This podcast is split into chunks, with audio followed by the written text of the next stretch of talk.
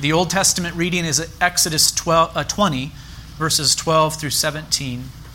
The New Testament reading is Matthew 5, 21 through 24. Exodus 20, 12 through 17. Matthew 5, 21 through 24. Would you hear now the reading of God's most holy word? Exodus 12, 20, verse 12. Honor your father and your mother, that your days may be long in the land that the Lord your God is giving you. You shall not murder. You shall not commit adultery. You shall not steal. You shall not bear false witness against your neighbor. You shall not covet your neighbor's house you shall not covet your neighbor's wife, or his male servant, or his female servant, or his ox, or his donkey, or anything that is your neighbor's. Let us go now to Matthew 5 and look at verse 21 through 24. These are the words of our Lord and Savior Jesus Christ. You have heard that it was said, You shall not commit adultery. But I say to you that everyone who looks at a woman with lustful intent has already committed adultery with her in his heart. If your right eye causes you to sin, tear it out and throw it away. For it is better that you lose one of your members than that your whole body be thrown into hell. And if your right hand causes you to sin, cut it off and throw it away. For it is better that you lose one of your members than that your whole body go into hell. So far, the reading of God's most holy word. May He add His blessing to the preaching of it this morning. In the introduction to this sermon on the seventh commandment, I wish to say a little about the interconnectedness of the Ten Commandments. At first glance, the Ten Commandments may seem to be ten individual and unrelated moral laws. But upon more careful examination, we see that each of the Ten Commandments are connected. They're intertwined, they really cannot be untangled. Broadly speaking, the first four commandments and the last six are related in that to love God truly, one must also love their fellow man. And to love man truly, one must first love God. First four commandments speak about our love for God. The last six, our love for our fellow man. And I am saying that they are related to one another. The first table of the law and the second table of the law are related in this way. To say that you love God, but to hate your fellow man makes you a liar and shows that the truth is not in you. This is what John says in his first epistle. If anyone says, I love God and hates his brother, he is a liar. For he who love for he who does not love his brother whom he has seen cannot love God whom he has not seen and this commandment we have from him whoever loves God must also love his neighbor and in like manner to claim to love your neighbor but without love for God in your hearts makes your love for neighbor hollow and superficial to love others truly we must love them to the glory of God to love others in a way that counts we must love them with God's love and urge them to love God too through faith in Jesus the Messiah. This is what John means when he says, Beloved, let us love one another, for love is from God, and whoever loves has been born of God and knows God. Anyone who does not love does not know God, because God is love. This is 1 John 4 7 through 8. So you could see how John especially helps us to see the relationship between the first table of the law and the second. They're interrelated with one another. To love man, we must love God. To love God, we must love our fellow man. So then, broadly speaking, though the first and second tables of God's moral law may be distinguished from one another, truly they are intertwined. To love God truly, we must love our neighbor. To love our neighbor truly requires the love of God in our hearts. The first four commandments are also interrelated. The first commandment requires us to worship and serve Yahweh alone as God, for He alone is God, and besides Him there is no other. And commandments 2 through 4 have to do with the way of worship. We've already learned about this in previous sermons. What form should our worship take? Yes, God is to be worshiped, only God is to be worshiped as God. What form should our worship take? Never are we to worship God with images. And what should the attitude of our worship be? We are to have reverence for God and His names. And what about time? How are we to worship God as it pertains to time? Six days are to be devoted to God honoring work, and one day out of seven is to be set apart as holy for rest and for worship. It is a day for God's people to assemble and to give praise. So you can see then that the first four commandments are all intertwined with one another. The first commandment is the head commandment God alone is to be worshiped. And commandments 2 through 4 establish how God is to be worshiped. You cannot untangle these commandments. Together, they teach us to honor and to love God as God and as He has prescribed. Now, I want for you to see that the last six commandments are all intertwined too. The head commandment of the second table of the law is this honor your father and your mother. We have learned that this commandment, the fifth commandment, requires all men to preserve the honor and perform the duties belonging to everyone in their several places and relations as superiors, inferiors, or equals. So, this, this rule is established, this moral principle is established by the fifth commandment. Men and women, boys and girls are to be honored, human life is to be honored for man is made in the image of God. The fifth commandment establishes this principle. If we ask the question, how are we to relate to one another, we must begin here. We are to honor one another as image bearers of God. This is where we must begin. This is the head commandment of the second table of the law. The fifth commandment is the head commandment. And you could see that the commandments that follow it are related to it. They tell us how we are to honor our fellow man. The first commandment is the head commandment of the first table of law. God alone is to be worshiped. In other words, God alone is to be honored as God. How are we to do it? Commandments 2 through 4 tell us. The fifth commandment is the head commandment of the second table of law. We are to show honor to our fellow man. How are we to do it? Well, commandments 6 through 10 tell us. They tell us how we are to honor our fellow man. How are we to honor our fellow man? Well, I suppose that we might uh, deduce through reason how we are to honor our fellow man, but the scriptures tell us explicitly how we are to honor our fellow man. We are to love them, we are to honor them as God has prescribed. If the fifth commandment establishes that all men and women are to be honored and loved, how then do commandments 6 through 10 relate to that head commandment? They, they tell us how this honor to, is to be shown. First, murder is forbidden, human life is to be honored. Never is human life to be taken away unjustly. The fifth commandment establishes that honor is to be shown to all people in a way that fits their God given position in life, but the sixth commandment builds upon this by specifically forbidding the unjust taking away of human life. Human life is to be honored in all stages, brothers and sisters. Human life is to be honored from the womb to the grave. No individual acting as an individual has the right to extinguish human life except in the case of self defense. And this we considered in some detail in the previous sermon. Next, adultery is forbidden.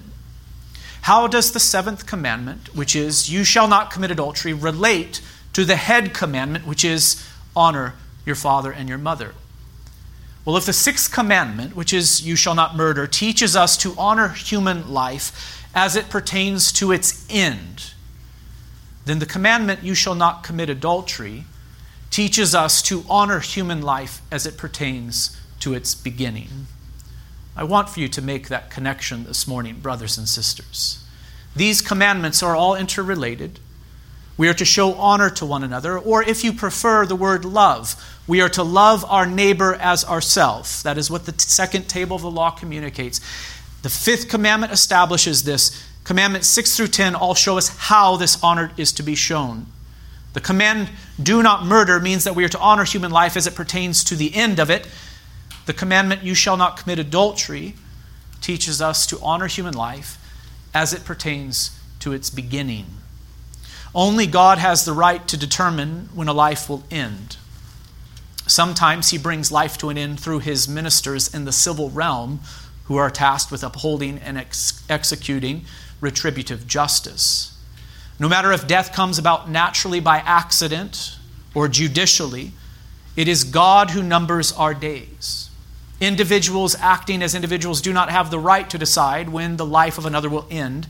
And though it is true that God also determines when a life will begin, human choice is involved in this, isn't it? Human choice is involved in bringing a life into existence. Human life is brought into existence through sexual intercourse. This is the means that God has determined to use to create new life. We know that Adam and Eve were created directly by God in a unique way. All others are created by God through the natural process of procreation. God's design is that humans be brought into this world by a man and a woman coming together physically. Furthermore, God's design is that the man and the woman be joined together in the marriage covenant so that they do not only come together to create life, but they stay together all the days of their lives to nurture the life that has been brought into the world through them. This is God's design. Men and women are to come together physically only after they have come together covenantally in marriage. Human life is to be brought into the world in this way so that the human being might be raised and nurtured by their father and their mother to the glory of God. I'll say more about all of this in a moment. For now, I'm making the very basic observation that the seventh commandment, you shall not commit adultery, is related to the fifth, in that it is about the honoring of human life as it pertains to the beginning of it. Yes, the seventh commandment requires individuals to maintain sexual purity. We'll come to that in a moment as well. But there is something bigger going on here. When God says, You shall not commit adultery, he does not only require sexual purity, he does also draw special attention to the sanctity of the marriage bond. To commit adultery is not only to be sexually immoral, it is to break the marriage covenant, you see. To commit adultery is to be unfaithful or to cause another to be unfaithful to their spouse sexually. If God were only concerned with sexual purity, he could have said this You shall not be sexually impure. If he were only concerned with sexual purity, that would have been the seventh commandment. You shall not be sexually impure. You shall not commit sexual immorality. That would have forbidden the sin of adultery and much more, but in saying, You shall not commit adultery, he has both required sexual purity by way of implication, while also drawing special attention to the sanctity of the marriage bond and to the way in which he has designed new life to be brought into the world. The point is this while the command, You shall not murder, is about honoring human life as it pertains to the end, the command, You shall not commit adultery, is about honoring human life as it pertains to the beginning of it and to the nurturing of it in the family. I hope you were able to follow that, brothers and sisters. I think it's a very important observation. It's similar to what was said about the commandment honor your father and mother. Remember, that commandment requires us to show honor to all people in a way that fits their position in life. And when we were considering that commandment, I asked the question then why didn't God just say that why did he say specifically, honor your father and mother? And I said that he, by saying honor your father and mother, both says, by way of implication, show honor to all people in a way that fits their position in life, while drawing particular attention to the importance of the parent child relationship. Where do human beings first learn to show honor to people except in the family, in the home, as they learn to show proper respect to their parents? In the home, parents are to honor children and they are to teach their children to honor them. And from there, men and women learn to show honor to all people given their different positions in life. I'm saying something similar is going on here with the seventh commandment you shall not commit adultery. This is a very specific sin. It's a very specific kind of sexual immorality, you see. By way of implication, you shall not commit adultery says, do not be sexually immoral at all. But it draws special attention to the covenant of marriage, doesn't it? It draws special attention to the way in which human life is to be brought into this world, sexual union in the context of the marriage covenant, where a man and woman are committed to one another in the marriage bond for life. That, I think, is what is going on here, brothers and sisters. This commandment, you shall not commit adultery, is about honoring human life, especially in its beginning stages. I will not say much about the relationship of the eighth, ninth, and tenth commandments to the fifth at this time. We'll have opportunity to elaborate on this in future sermons. But in fact, it's not difficult to see the relationship between them. If the fifth commandment requires us to show honor to all image bearers in a way that fits their God given position in life. This means that we are to not steal from one another. We are to not lie to or about others. We're to not covet what God has given to others. These are the particular ways in which we are to show honor and love to our neighbors, no matter if they are rich or poor, powerful or weak. God's moral law, the second table of it, is all about showing love to neighbor in just a moment, we will ask what does the seventh commandment require and forbid.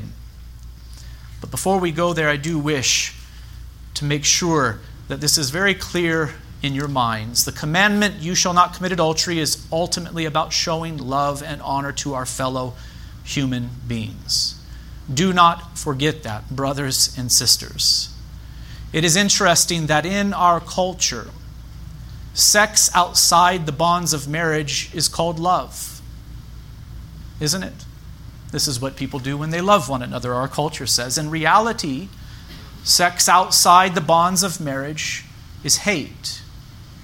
And you would think that the world would wise up to this fact as they witness all of the death, destruction, and dysfunction that their promiscuity produces.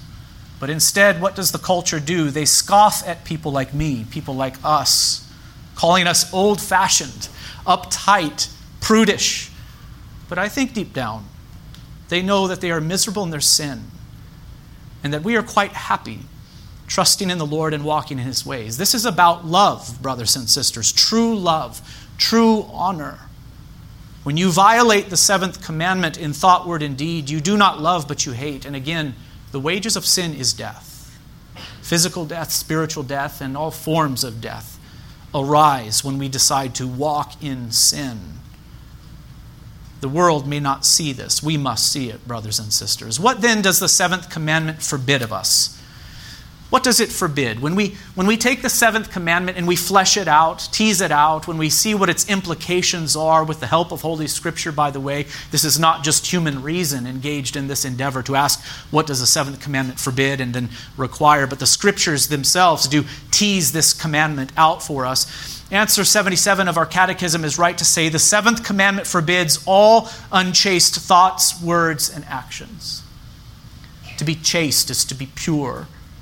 And the seventh commandment forbids not only the sin of adultery, of course, it f- forbids that, but when the implications are teased out, the seventh commandment forbids all unchaste thoughts, words, and actions. And what does the seventh commandment require of us then? Answer 76 of our catechism says the seventh commandment requires the preservation of our own and our neighbor's chastity and heart speech, and behavior. Again, I think our catechism helps us to get to the heart of the issue. Adultery, technically speaking, is when a husband or wife is unfaithful to their spouse physically. When two unmarried individuals engage in sex outside the bonds of marriage, they do not commit adultery, but they engage in sexual immorality, technically speaking.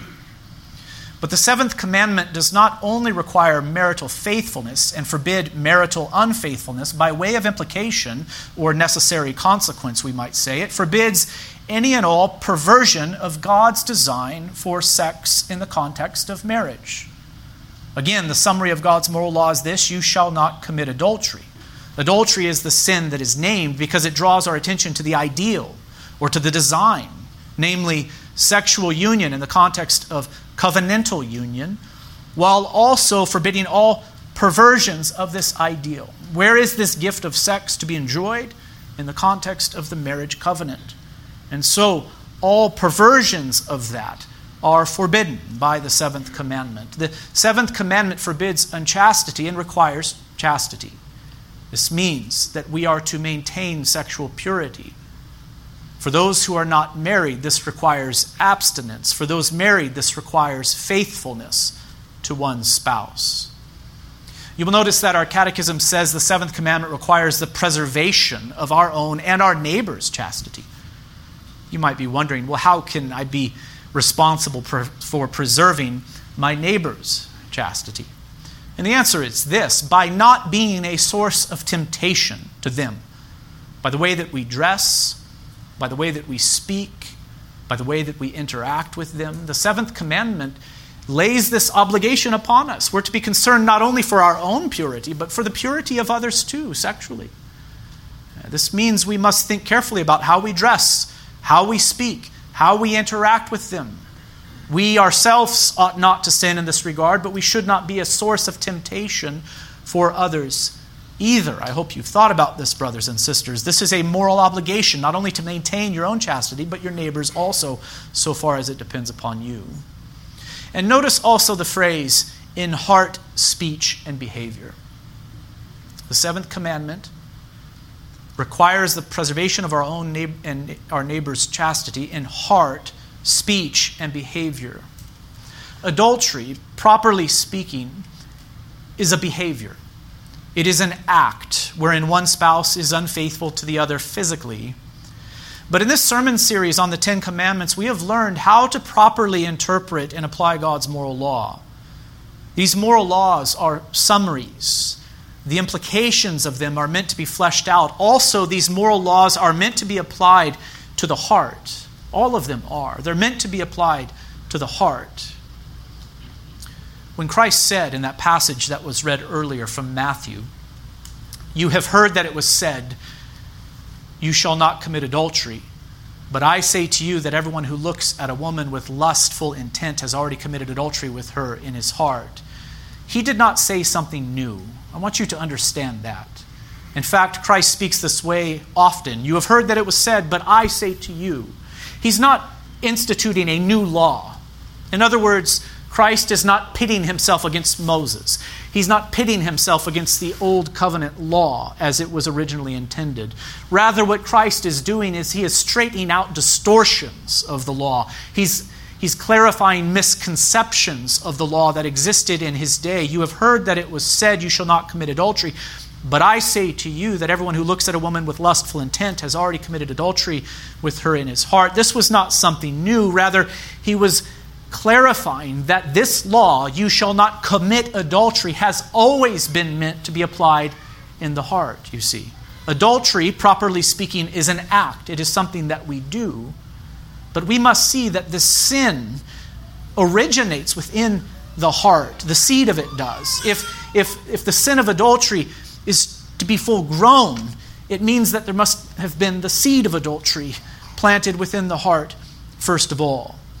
That is what Christ is saying in the Gospel of Matthew. He wants us to know that the law of Moses, the moral law of God, was always to be applied in the heart. Again, it is the law of Moses which says, You shall love the Lord your God with all your heart, soul, mind, and strength, and you shall love your neighbor as yourself. This is Deuteronomy 6 5 and Leviticus 19 18. Uh, this is the law of Moses itself that says, Here is the essence of the law Love God with everything that you are and love your neighbor. And where do we love, brothers and sisters, except from the heart? We love from the heart and we love indeed also, but from the heart first. This was always the intent. Lust in the heart is not adultery. Understand this. Lust in the heart is not adultery. But lust in the heart is adultery in the heart and in seed form. Follow me? These are two different things. The sin of lust is not equal to the sin of adultery, but lust in the heart is adultery in the heart and in seed form. That is the point. Lust in the heart leads to adultery if left unchecked. Also, we may say that the sin of adultery is present in the heart when lust is present there. Just as an oak tree is present in the ground where there is an acorn present, so too the sin of adultery is a present where lust is present. There's a great deal of difference between an acorn and an oak tree. Wouldn't you agree with me about that? Those are two different things, but they are related things. And there is a great deal of difference between the sin of lust and the sin of adultery, but both are sins, and they are related sins. The one will grow into the other if left unchecked. Brothers and sisters, the point is this the sin of adultery is to be rooted out of our lives in all of its forms.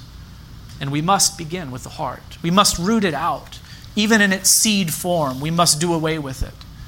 I think the words of James are appropriate here. Let no one say when he is tempted, I am being tempted by God. For God cannot be tempted with evil, and he himself tempts no one. But each person is tempted when he is lured and enticed by his own desire.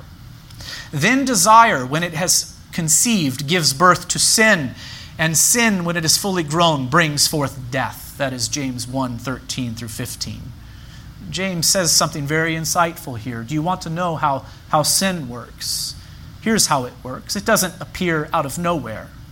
We do not sin out of nowhere, but rather these sins that we commit in word or in deed, they arise from the heart. They start with desires in the heart.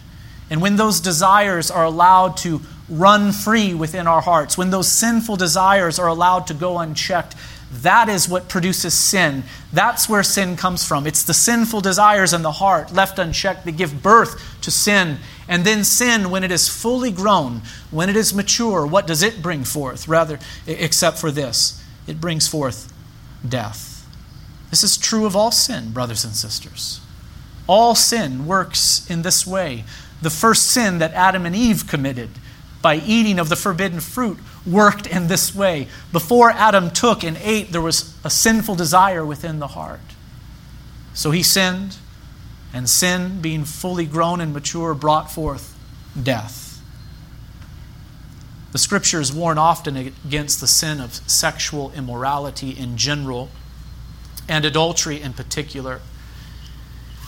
In the book of Proverbs, we find very strong warnings against this sin.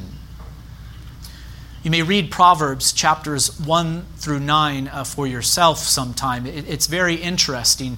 If you read Proverbs, a book that's all about wisdom, if you read Proverbs chapters 1 through 9, which is the introduction to that book of wise sayings, you will notice that it has a different style than the rest of the book. And you'll notice also that the sin of adultery is often mentioned there in the introduction. It's as if uh, the Lord is, is wanting us to see that the sin of adultery is especially foolish, whereas the, the, the, the, whereas the act of marital purity is, is, is very wise. Also, we will see uh, that these two ways um, illustrate uh, the sin of folly and the wise the wisely lived life throughout the Proverbs. I want you to listen, though, to Proverbs 5 1 through 14 and 20 through 23. I'll read it in its entirety here. Because I think here we get the sense of just how dangerous the sin of adultery is, just how foolish it is. My son, be attentive to my wisdom.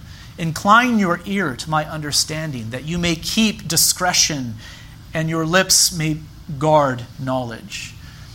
For the lips of a forbidden wo- woman drip honey, and her speech is smoother than oil, but in the end she is bitter as wormwood, sharp as a two edged sword. Her feet go down to death, her steps follow the path of Sheol. She does not ponder the path of life. Her ways wander, and she does not know it. And now, O sons, listen to me, and do not depart from the words of my mouth. Keep your way far from her, and do not go near the door of her house, lest you give your honor to others and your years to the merciless.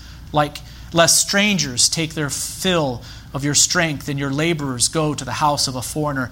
And at the end of your life, you groan when your flesh and body are consumed, and you say, How I hated discipline, and my heart despised reproof. I did not listen to the voice of my teachers, or incline my ears to, your, to, to my instructors. I am at the brink of utter ruin in the assembled congregation. Verse 20 Why should you be intoxicated, my son, with a forbidden woman, and embrace the bosom of an adulteress? For a man's ways are before the eyes of the Lord, and he ponders all his paths. The iniquities of the wicked ensnare him, and he is held fast in the cords of his sin. He dies for lack of discipline, and because of his great folly, he is led astray. Of course, uh, the same warning must be delivered to our daughters, too, regarding the seductive man. But I wish to read that passage to you because I think it is so powerful. You can hear a fatherly figure pleading with his son, saying, Son, live according to wisdom. Live according to wisdom in all things, but hear me in this do not chase after the seductive woman, the immoral woman. Do not chase after the sexually immoral woman, the adulteress. Do not go there that will lead only to death and to destruction. Being a bit older now, I see it more than ever the destruction that going in this way brings to men and to women. Uh, brothers and sisters, we must take this sin, the sin of adultery, so very seriously. It leads to all manner of death and destruction. I pray that our young people would see it even now and from a young age. You know, it is interesting how the book of Proverbs highlights sins of sexual immorality in general and adultery in particular to show how foolish they are. And I do not have the time to go into this, but as I have said before, it seems as if sexual immorality and adultery becomes in the Proverbs the epitome of foolish living the epitome of foolish living. To live as a fool is to live contrary to God's law, it's to live contrary to God's ways, it's to live contrary to the way that God has designed things. That's true of all kinds of foolishness, but the way of adultery seems to become in the Proverbs the epitome of foolish living. Whereas faithfulness in the marriage covenant and, and the woman who is, who is faithful and excellent becomes the epitome of wisdom. I think we must take note of this, brothers and sisters, and be especially careful as it pertains to the sin of adultery. I think I've said enough, in fact, about the sin of adultery and about what the seventh commandment requires and forbids, generally speaking. Please allow me now to offer just a few suggestions for application. Before I do, let me say this. You, brothers and sisters, need to work at application. I shouldn't even have to do this. Well, I guess I should. I'm a minister of the gospel. This is one of my this is one of my obligations to offer some suggestions for application, but in in all honesty, the people of God ought to be able to hear the word of God proclaimed, the truths of holy scripture proclaimed. They ought to reflect deeply upon the truths of scripture and apply these truths to their thoughts, to their words, and to their deeds. This is not just my work, it's your work to do. James warns against this, and he warns not ministers only, but all Christians. He says, Don't be like that guy who looks into the mirror and walks away and forgets what he looks like. But instead, reflect, uh, contemplate, uh, contemplate the Word of God. Look into the mirror of the Word of God and, and meditate upon it, being not just a hearer of the Word of God, but a doer of it, you see. It is very dangerous, brothers and sisters, to come to church Lord's Day after Lord's Day and to hear the Word of God read and preached and to not do it. It's a very dangerous thing. You must develop this discipline to slow down enough, especially on the Lord's Day, to contemplate the Word of God that has been read and preached to slow down enough to meditate upon it, to ask yourself the question how do these truths, sometimes very basic truths that you have heard before, how do these truths apply to me? How am I to put these truths into practice in thought, in word, and in deed? You must do this. You must chew upon the Word of God and digest it. You must use the Word of God to energize the whole of your living before the Lord. And so here are some suggestions for application. First of all, brothers and sisters, we must be careful to think very, we, we must be careful to think correctly about gender and about sex. We must be careful to think correctly about gender and sex. This is especially difficult for us in our culture, given the perversity that is all around us. It may not be so difficult for those who are older. But our young people are being raised in a culture that is exceedingly perverse as it pertains to sex and sexuality. A lot has changed in the last 10 or 15 years, brothers and sisters. Let us not be unaware of how much has changed in our culture as it pertains to matters of sex and sexuality. The culture has always been perverse, but lately it seems to be exceedingly perverse. It seems to be exceedingly confused regarding matters of sex and sexuality. Christian parents must have a clear understanding of what the scriptures say about these things. And they must instruct their children concerning what God's word says. God's word is our authority for truth, brothers and sisters. It is our belief that God created the world in a particular way, that He made men and women to correspond to one another physically, that He instituted marriage, and that sex is to be enjoyed within that context.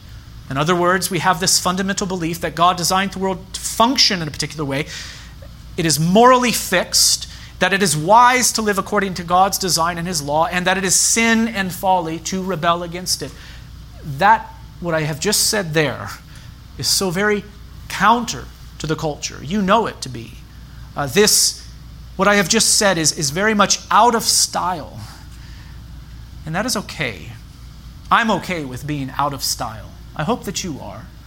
And we should raise our children to be very comfortable with being out of style as it pertains to the culture around us. We must teach our children God's Word. Our culture will seek to cause our children to conform to it, but we must uh, give God's Word a place in our homes. We must teach the Word of God to our children. They must hear it preached in the congregation, they must hear it reinforced in the home. We must show them what God's law requires and forbids, and we must also show them that God's law is, in fact, good, beautiful, and lovely. How will we do this? How will we show them that God's law is good, beautiful, and lovely? How will we show them that God's ways are, in fact, the best ways, the most pleasant ways? The happiest life is found not running after the world and the things of the world, but the happiest life is found when we live in obedience to, to God and, and to the way that He has designed the world. When we are in sync with that, there is great blessing in it. How will we convince our children of that? The world wants to seduce them, doesn't it? The world wants to say, no, here is where true happiness is found, but we must win that battle. We will win it by teaching our children God's law, by telling them that this is the best way, by explaining to them why this is the best way. Also, we will win the argument with the culture by demonstrating it to them in our homes and in our community, in our church community.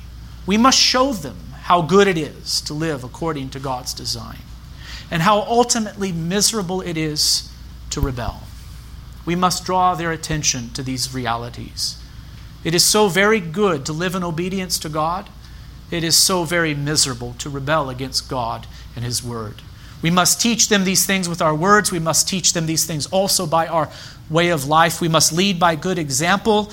And where we have failed, we must be appropriately honest with them concerning the folly of our past ways. And this gives us an opportunity then to tell them also about the grace of God that has been shown to us in Christ Jesus. We must urge our young people to repent and believe upon Him. We must lovingly urge them to walk in God's ways in Christ Jesus. We must do this as it pertains to all of God's moral laws, but especially as it pertains to matters of sex and sexuality.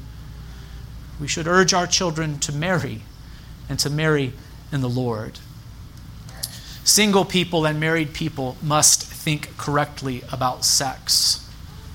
We must remember that sex is not only for pleasure, it is for procreation. The two things go together. I was very careful with my wording there. Again, I said, sex is not only for pleasure, it is for pleasure, brothers and sisters. It is meant to be enjoyed physically, emotionally, and spiritually by a husband and wife. It is very important, in fact, to the marriage relationship. I wonder if you know that the scriptures warn husbands and wives not to neglect this.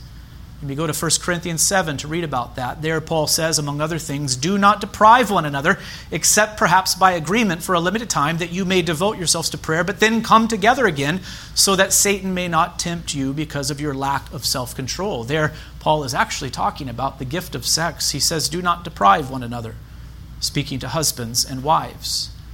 In the sexual union between a husband and wife, the spiritual, emotional, relational, and covenantal union is consummated or made complete. If I may speak in this way, the sexual union seals the marriage covenant. In the marriage covenant, the husband and wife become one flesh. They are no longer two individuals, but one in the marriage bond. And the sexual union seals that covenant bond.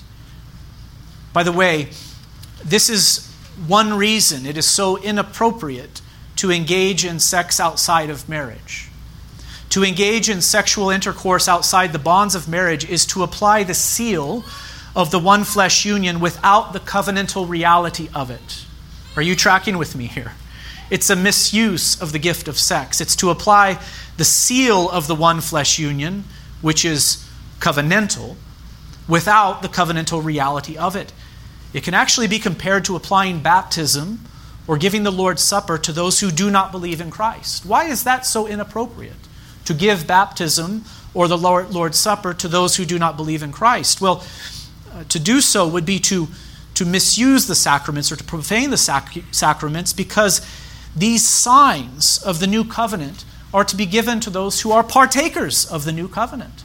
These signs are signs of a covenant, and it's only those who are in the covenant who are to partake of the signs and to enjoy the benefits, the spiritual benefits that come along with them. They're not for the world, they're for those who believe, who are in the new covenant.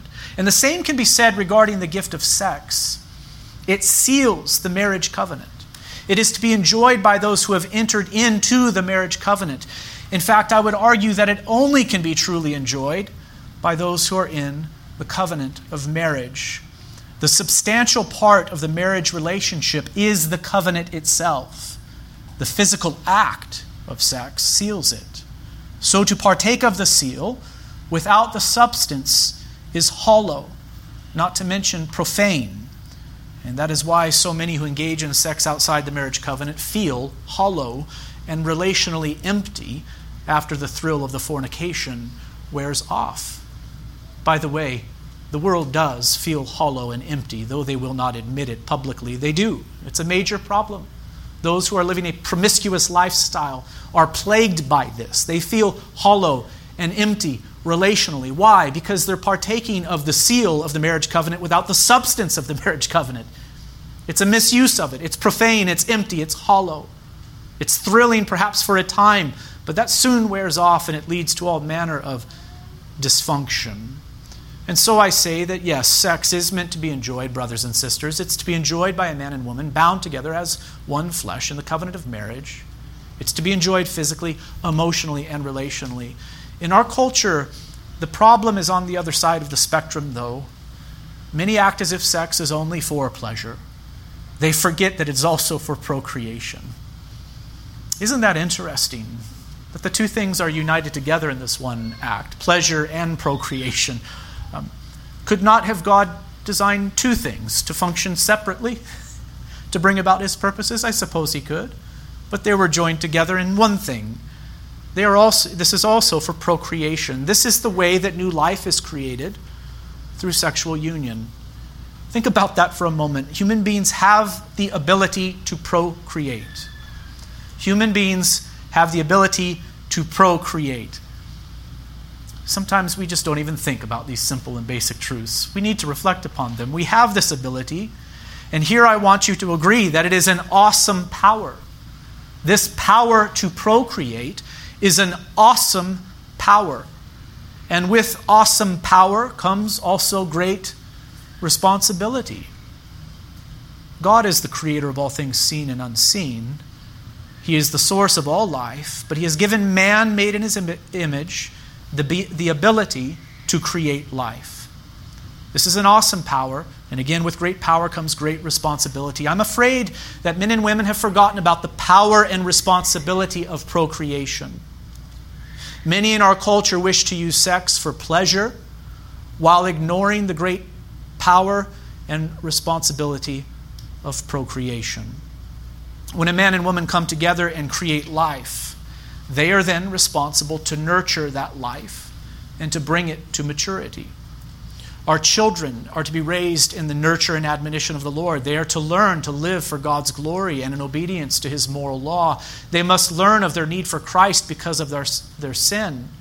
The point is this as we consider the seventh commandment, you shall not commit adultery, we must remember the great power and responsibility of procreation. Sex is to be enjoyed by husband and wife in the covenant of marriage, in part because sex is for procreation.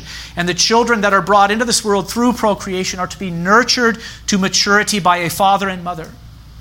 As I've said, the seventh commandment is about honoring life in its beginning stages. So we must think correctly about these things. Our world is so very lost in regard to these things. But we must think correctly about gender, about sex, about marriage, about procreation, and this will become ever more difficult and ever more important for the church as the culture around us continues to run full speed down the path of sin and of folly. My second suggestion for application is this. Those who have sinned as it pertains to the seventh commandment and those who have been sinned against in this regard must not be given over to despair, but must run to Christ and abide in Him from this day forward. I'm thinking here especially of those who've been sinned against as it pertains to marital unfaithfulness, who are now re- raising their children alone. Yes, ideally, husbands and wives will remain together for life. Yes, ideally, children will be raised by fathers and mothers committed to one another in the covenant of marriage. It is important that this ideal be preached for the sake of current and future generations. But we know that things are not always ideal in this world. Sin is a rebellion against God's ideal, and its consequences are devastating, but we must not forget that God is able to bring much good from evil and much light from darkness. We must remember this truth. It is gospel truth, it is good news. God is able to bring much good from that which is evil. He is able to bring much light from darkness. And those who are living now in the aftermath of sin, either of their own or the sin of another, must not forget that. We must remember that God is able to work all things for good for those who love him and are called according to his purposes. We must remember that. I'm speaking now both to single parents and the children in single parent homes. I think it is safe to say that life in this fallen world is never ideal. Never is it ideal. Every Christian who lives in this world has to deal with sin and its consequences. God has given us His ideal, His moral law, and we have all violated it in thought, word, and deed. We all deal with the ramifications of that.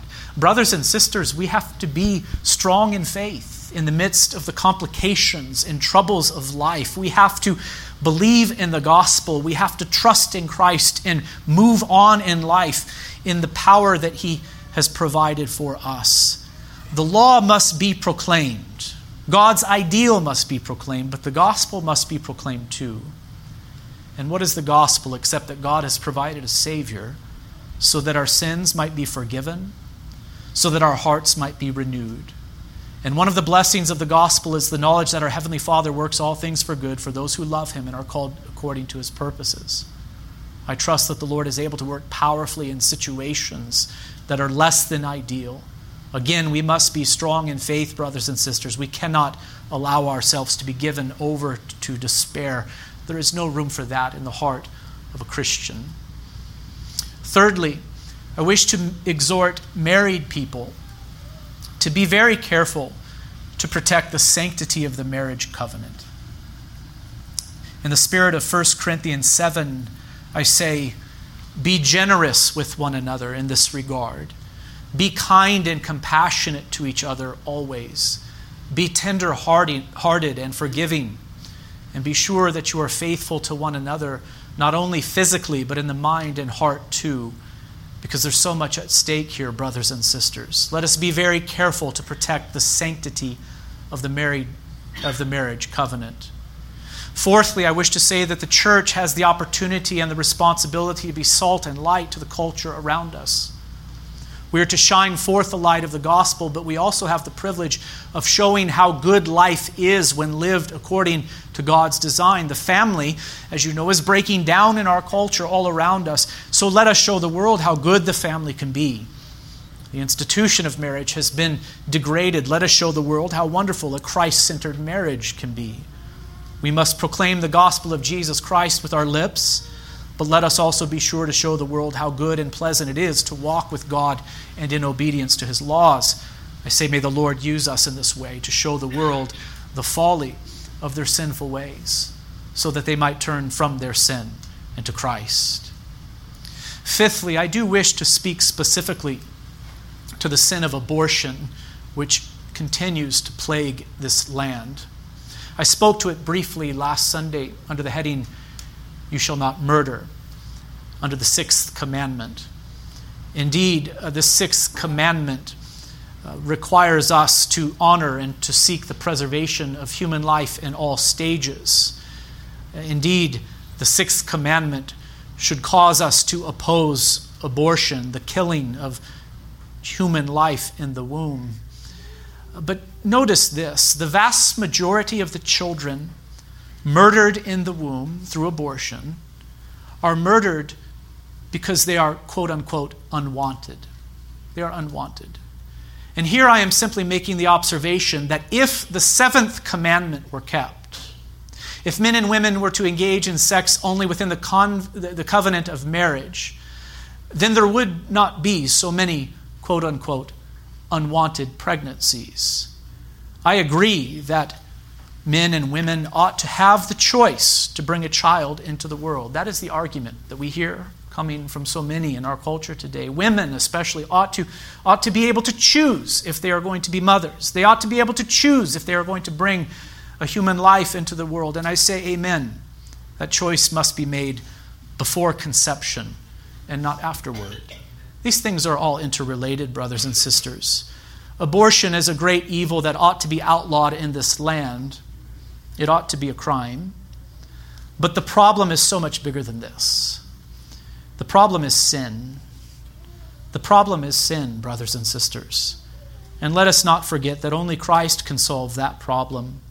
Men and women need Christ. They need to hear the gospel. They need to be exhorted to turn from their sin and to Christ for forgiveness. They need to be taught to observe all that He has commanded us from there. Let's start with the church, brothers and sisters. Let us be careful to cling to Christ and to obey his moral law with the strength that he provides. Lord, have mercy upon us. Let us bow for a word of prayer. Our Father in heaven, we thank you for all of the benefits that come to us through faith in Christ Jesus, forgiveness of sins, the life, the hope of life everlasting. We thank you for the gift of regeneration too. We thank you for the new heart that you have given us. This moral law has been written on our heart by the power of the Holy Spirit. We've been freed also from bondage to sin. We are no longer slaves to sin and to the evil one. We are no longer slaves to fear. You have released us from these, these bonds. Help us, O God, to walk in paths of righteousness for your name's sake now. We are weak, we are frail, corruptions remain within us. Give us victory, O Lord. I pray for the members of this congregation, young and old, that we would keep your moral law, that we would keep it from the heart, especially as it pertains to this sin of adultery. Oh Lord, we pray that it would be rooted out from us, even in the heart and the mind. May we love you and serve you and honor and obey you in thought, word, and deed. In the name of Christ we pray, and all of God's people say.